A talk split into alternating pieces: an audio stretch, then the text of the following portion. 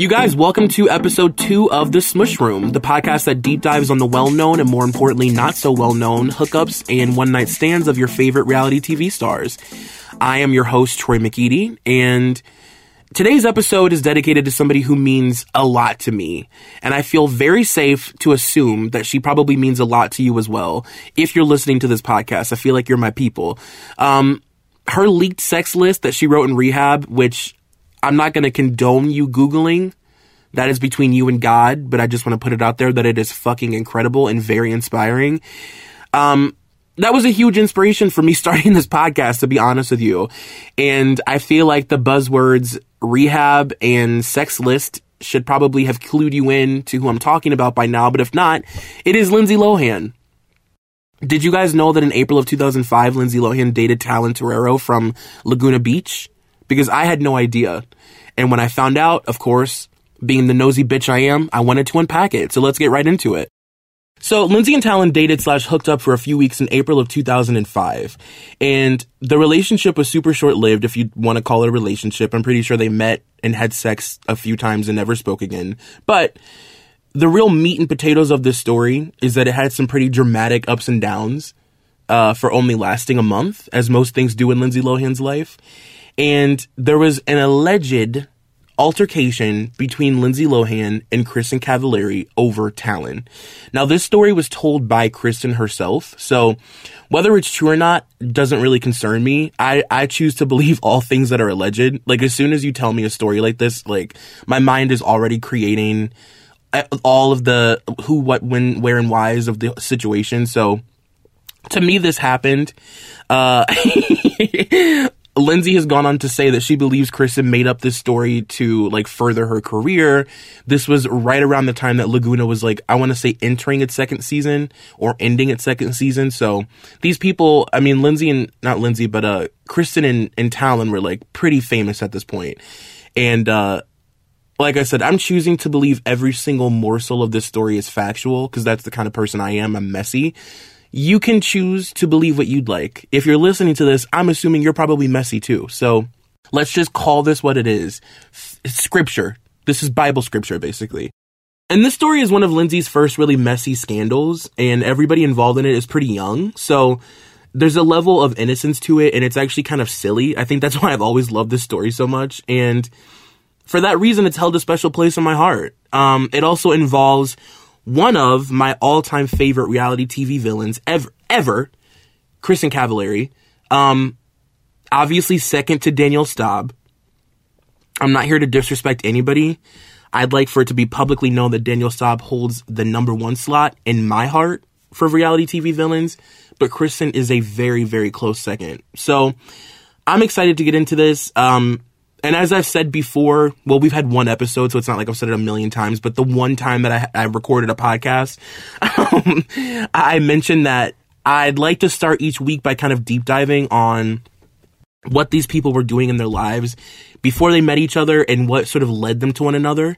Obviously, we're going to start with Lindsay. There's not really much to say about Talan. Um, so we're going to start with Lindsay Lohan. I also just wanted to point out, by the way, as a side note, that this is also Lindsay's first year as a blonde.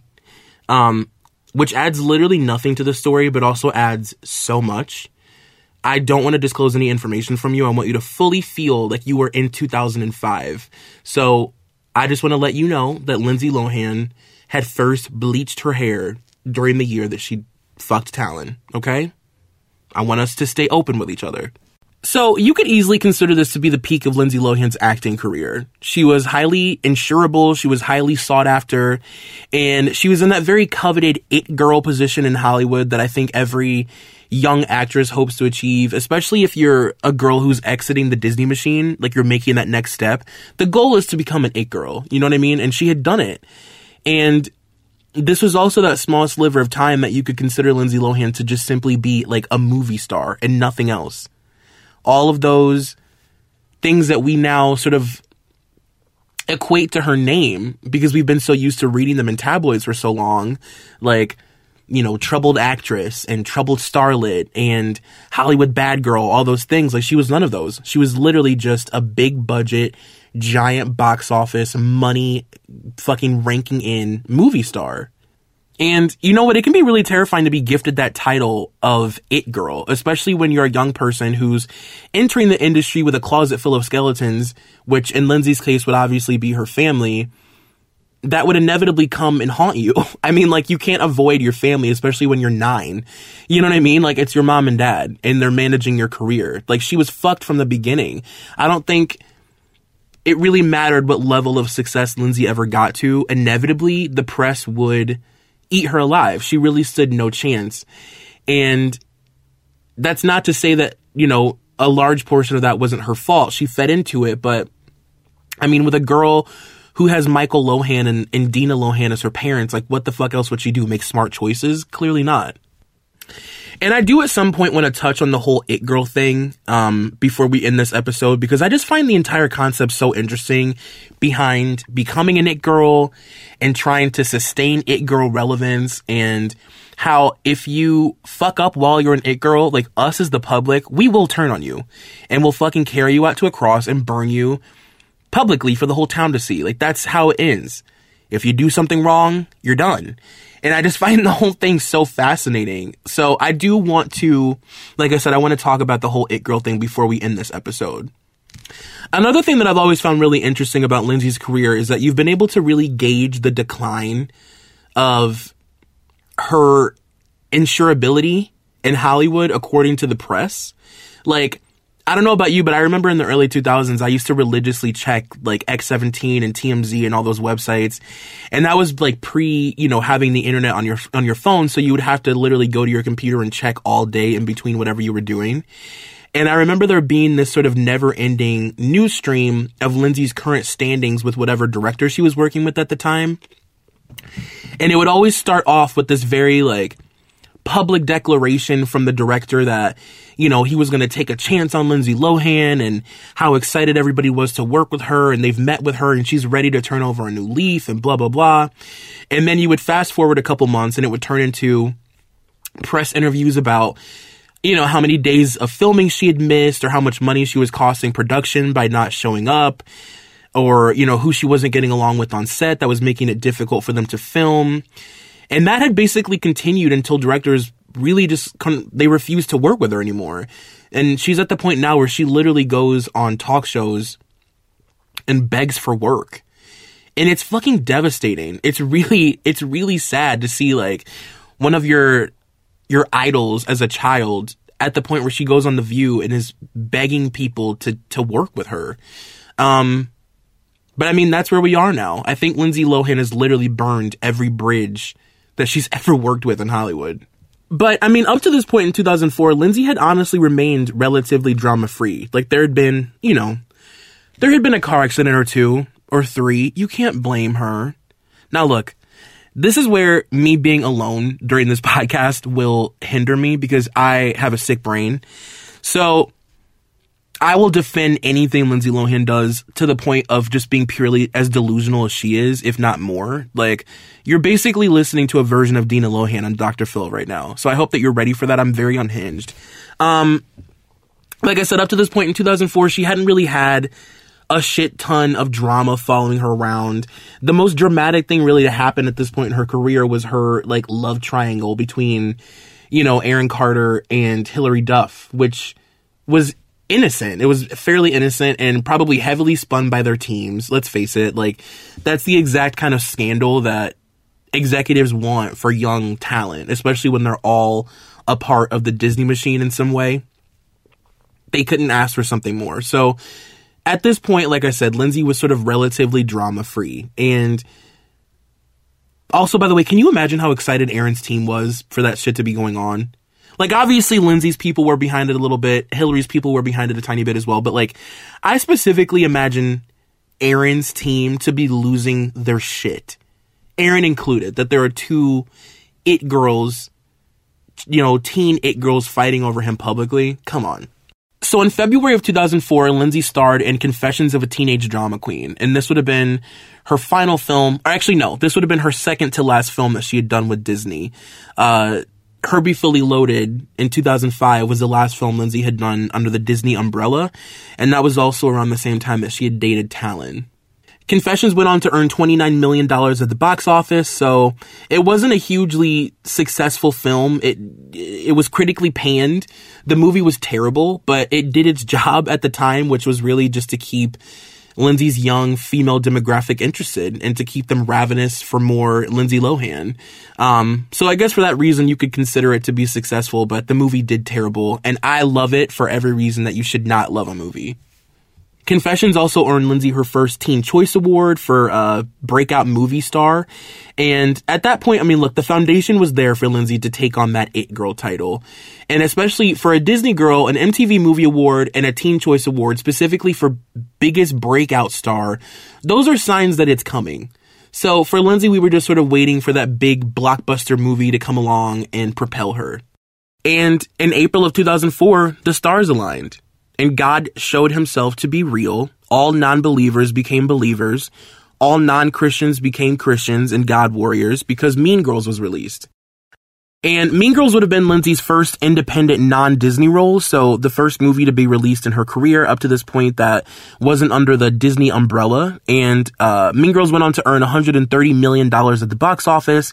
I don't need to spell this one out for you. I mean, look, we all know by now that Mean Girls is a giant pop culture phenomenon. It was insanely successful, and it became a movie that really defined an entire generation. Um, it's what, you know, Clueless was 10 years prior and what Heathers was 10 years prior to that. It was really the movie that kind of sun, summed up an entire decade of youth. Um, and I feel really lucky to have been in high school, honestly, when Mean Girls came out. Like, I'm happy with the movie that defines my generation. Mean Girls is fucking incredible. But we don't need, like, I don't, I'm not gonna, I could sit here for an hour, honestly, and go on about how incredible Mean Girls is. I could quote it. We could do all the things. But I've got some business to attend to. His name's Talan, and we've got to get to him. Mean Girls really cemented Lindsay as an actress, and it made her a household name. Um, and it also immediately propelled her into that whole it girl status that I mentioned earlier, which, like I said, I've always found the entire thing behind becoming an it girl really interesting, specifically because there's just such a rise and fall for girls who achieve that title. And there are some girls who are catapulted into it immediately. They'll do like one film and then become an it girl. And then there are some girls who are, you know, they'll work consistently for like 10 to 15 years, but it takes them a longer time to get there. And then they'll randomly do one movie that changes like the entire public's outlook on them. It just, it's just very, it's weird to me. And I just find it really interesting to look back on different it girls and how they've sort of handled the title, especially because being an it girl, you know, it's great for the moment because it propels you into a level of fame that allows you to basically do whatever the fuck you want. Like every director is looking to, you know, work with you. Every designer wants to dress you for every event that you're being invited to, which by the way is every single event that exists. Like you show up to the opening of an envelope and people lose their shit. Um, you know, every company wants to use your face to sell products. It's great, but the downside is that the public will inevitably turn on you. And there are some girls who recover from that, and then there are some girls who don't. And to me, that's the most interesting thing about it. And I just want to really quickly go over some examples of different girls who, at some point in their careers, had been given that title of It Girl and how it really sort of affected their careers and affected them as people and how they chose to, I guess, just sort of handle it. So this first example is somebody that I believe really is the embodiment of what it means to be an It Girl in this industry. And I find her to be one of the most interesting examples because she's really resilient and she's been an it girl and she's been vilified so many different times in her career, but she's found a way to always come back and always find herself back in like the good graces of America. All she has to do is smile and we love her again. Of course, I'm talking about Julia Roberts, the queen of all it girls. So in 1988, Julia Roberts starred in Mystic Pizza. She acquired a cult following, and that was followed then by Steel Magnolias in 1989. That film won Julia a Golden Globe, and she actually earned her first Oscar nomination. In 1990, she starred in Pretty Woman, which, of course, skyrocketed her into definite it girl territory. She had become America's sweetheart. She was really bankable as an actress in Hollywood, and the public's interest in her personal life raised, and she started to become vilified in the press. In Julia's case, because of a slew of failed relationships, and I think more notably, she had a really bad breakup with Kiefer Sutherland, and that was the first time that the press had really sort of turned on her. And it actually caused her to take an 18 month break from her career, which is something that you'll find a lot of these girls do. They'll go off and take like, you know, two years away from everything to just sort of recuperate from the fucking mental rape that they had just gone through by the public. Um, another really good example is Anne Hathaway. So in 2001, Anne starred in the Disney film The Princess Diaries, and that was a huge commercial success. It ranked in $165 million at the box office. That movie earned her a Teen Choice Award and an MTV Movie Award nomination for Best Female Breakthrough, of course. She then went on to star in a slew of other teen films. Some were really successful, some not so much. Um, and that was when she sort of started to make her transition into adult roles. So in 2005, she starred in Brokeback Mountain, which cemented her as a very serious, quote, Hollywood actress. And that was followed by The Devil Wears Prada. She did Bride Wars, Alice in Wonderland, The Dark Knight Rises, and then that really famously panned Oscar hosting gig that she did with James Franco that made everybody literally want to kill themselves. And that did nothing for her public image. And then in 2012, she played Fantine in the remake of Les Mis, which, as we all know, won her an Oscar. And you know what? I think by 2013, like, she had just become so overexposed that the public began its process of what I call punishing the it girl. And anything you read about her became increasingly negative to the point that she ended up going into hiding. Like I said, that's something that they all do. Um, I remember reading so many like think pieces and all these really intense articles about why we hate Anne Hathaway and what it is about her face that makes us hate her and like just all these really mean look, I understand that Anne Hathaway is really, really annoying. I, I get it. Like she she drives me crazy sometimes. She's like a theater kid on crack. I get it. I understand all of the nuances that make her annoying. But there's also this weird like witch hunt element to this that I find really disturbing. Um, but I've also taken part in it, so I'm no better than anybody else. I just find it really interesting. And then this next really small list of examples that I have that I just want to run through really quickly, I like to call fizzled it girls these are the girls that, for whatever reason, weren't really able to sustain their level of fame after achieving it girl status and, you know, either walked away from their careers or were just sort of like booted out. Alicia Silverstone is a really good example, very similar to Lindsay in the sense that she, um, she was catapulted into a really insane level of fame at a really young age for one film. And she was someone who wasn't really able to bounce back from a whole slew of really poor career choices that she had made after achieving said fame.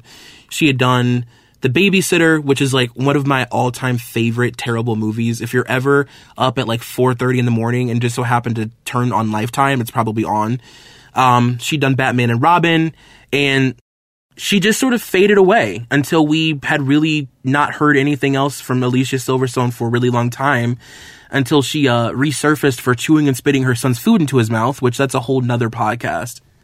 Katie Holmes is a good example of someone who was smart enough to take advantage of her it girl status while she had it. And she ended up giving up her acting career when she married Tom Cruise.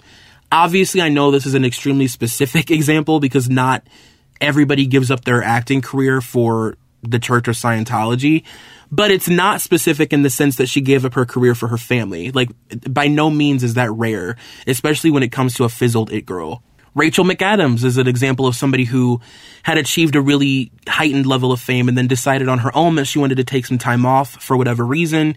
She was offered a shit ton of insane roles. I didn't write any of them down, but like seriously, Google movie roles that Rachel McAdams turned down and it will blow your fucking mind. I wish that I had examples for you right now, but she chose to take a step back and she was never really again able to you know, bounce back from the time that she had taken off from her career.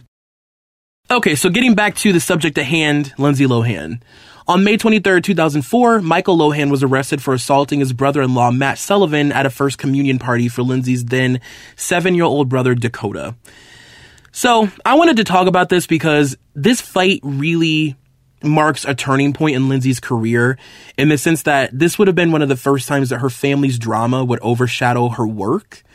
Um, obviously, this is something that went on to happen countless times throughout the rest of her life, but it really all sort of snowballed from here, from this fight between Michael and his brother in law. This fight also took place during Lindsay's press tour for Mean Girls, so she was forced to talk about it during all of the interviews, and um, that included a Good Morning America appearance with Diane Sawyer. I'm gonna link to that YouTube video of her being interviewed by Diane Sawyer and the I keep saying Diane Sawyer's name wrong. I said it weird when we were doing the chaotic thing. I keep saying Diane Sawyer. Like I'm some god like I sound like Leah from Teen Mom. Liz Bentley, what are you doing to me? Anyway, I'm gonna link to that video in the Facebook group because I think it does a really good job of just sort of capturing this entire time period. And they talk a lot about the stuff that we've been discussing so far. They go into detail about um, her being an it girl and about her family and her relationships. So um, I watched it like 40 times when I was preparing for this. So I'll definitely post it. It's really good. So I have a People magazine quote here from Michael Lohan. This is in reference to the brawl between he and his brother-in-law. He says, After the communion, we had a party. We were having a great time. It was a wonderful day. Then Michael says his brother in law, Lindsay's uncle, Matt Sullivan, wanted to leave. He came across the front of the car and he swung at me, Michael says, and when he swung at me, I hit him. Lohan claims he didn't start the fight. He says, if I had approached him, why was he 20 feet in my direction and why was there blood all over the front of my Mercedes? Apparently, this all had stemmed from Michael telling Lindsay that she needed to stay away from Dina's brothers because they were, and I'm quoting this, conmen, schemers, and dirtballs. That is a quote from Michael Lohan. And the irony of this coming from him of all people, it just feels too obvious to really even to go into detail about. It feels like a cheap shot, honestly. Um, this is like right before and right after he like went to prison. So Michael was charged with attempted assault, and while awaiting sentencing for the brawl, he was also charged with driving under the influence of alcohol and aggravated unlicensed operation of a vehicle for a car accident that he had gotten into shortly after. So he got into a car accident drunk, um, with no license, and this is while he was awaiting trial for beating up Lindsay's uncle. And in June of 2004, Michael was arrested for leaving a hotel without paying a $3,000 bill and like I mentioned earlier, this is all happening during the promotion for, you know, the largest movie role of her life. The thing that she's been working literally her entire life for since she was a baby. She's having to address her dad's like drunken brawl. And there was also reports that had come out during that time that she was supporting him financially because he didn't have any money and he's going to prison left and right. I mean, like, the thing about Lindsay Lohan that kills me, and it's not even really about her, it's about the public's perception of her and the media's perception of her, it's like there are still so many people who don't understand why Lindsay Lohan is fucked up or why she can't clean her clean her act up or get her shit together. And it's like, look at her family. Her immediate family is completely fucked. Like the people you avoid in your life that you you like excommunicate with when you get sober, that's her mom and dad. You know, so like, what the hell is she supposed to do? As I said before, I have an unhealthy brain and I take up for her in every way possible. It's completely illogical and it makes no sense. But I don't know. I guess I just, I've always looked at her and felt a little bit different about why she is fucked up. When you look at somebody like a Paris Hilton, uh, the Hiltons are a fucked up family that goes without saying, but Paris Hilton has been given everything her entire life. You know what I mean? And she sort of made a conscious decision at a very young age to just be a bratty cunt all the time. And that's no shade. Like that was her brand for a little while, like bratty heiress cunt. Um, whereas with Lindsay, I mean, she was always sort of like carrying her family around like this really negative ball and chain throughout her entire career. And like, I don't know, I just think there are people who are raised in really chaotic situations and they grow up you know, not being able to separate themselves from those situations. And no matter how peaceful their life is at the moment, they'll find a way to create some form of chaos around them because it's all they've ever known. Like, they're comfortable in chaos. I have friends that are like that, and I've known people like that my entire life. And I literally tell them all the time, like, you have Lindsay Lohan disorder. You're addicted to chaos. Like, you don't know how to be happy unless you're in some sort of whirlwind situation or some sort of like turmoil. You know what I mean? And of course, you get to a certain point where, like, you know, Lindsay Lohan is in her 30s. Like, you can consciously make the decision to not live your life like that anymore. But I think when you're when you're wired that way, and when you're raised that way, and it's all you've ever known, and your immediate family is still stuck in that, like, it's just hard to break free. In July of 2004, Lindsay celebrated her 18th birthday and she went public with her relationship with Wilmer Valderrama. Um, I actually have a quote here from Rolling Stone. She said, We've become really good friends. I love him to death. He's a really great guy and he's been there with me through all this family shit that I have going on. We'll see what happens. If it matures into a serious relationship, he'll be my first real boyfriend. But I don't know. I'm only 18. Okay, but I've got a sidetrack. Can we talk for a second? Do you guys remember in the early 2000s when Wilmer Valderrama would only date young girls? And that was like a thing, and nobody ever even really cared about it? Do you remember when he dated Mandy Moore when she was 16 and he had turned like 21? And then he went on was it i think he went on howard stern and he had talked about like how he took her virginity when she was a little girl and you know what the night was like and all this stuff. And then she like went back and was like actually you literally didn't take my virginity. I wasn't a virgin when we had sex and like you're a tack ball. Like that's disgusting. And then um he and lindsay had to announce their relationship on her 18th birthday because they started dating when she was 17 what the fuck was up with Wilmer Valderrama? And now he's dating Demi Lovato and he's like 65. I have a feeling I'll be talking about Wilmer Valderrama again on this podcast. You know when you uh, don't realize a passion of yours until it just pops up and hits you in the face? I think Wilmer Val... First of all, I don't even know why I insist on saying his first and last name. By the time I get to that podcast, said podcast about Wilmer Valderrama, I will have come to terms with the fact that I can't say his last name, and I'm sorry that I've tortured you for the past three minutes. Neither here nor there. He's dated a lot of people, and I'm sure we'll definitely talk about him again. You guys, the remainder of this episode will be available for Patreon members only. So if you are a member of the Patreon page, thank you for donating. And if you're listening to this through iTunes or SoundCloud or wherever else you get your podcasts, uh, you can easily become a member too. You would just go to patreon.com slash evpsychos. And from there, you will basically get walked through how to donate and You'll get full episodes of The Smush Room. You'll get full episodes of Feathers in My Hair, Liz Bentley's Teen Mom podcast. And uh, you'll get Molly and I's Brittany and Kevin Chaotic special. Um, and then whatever else is recorded specifically for Patreon members, you will be subject to that as well.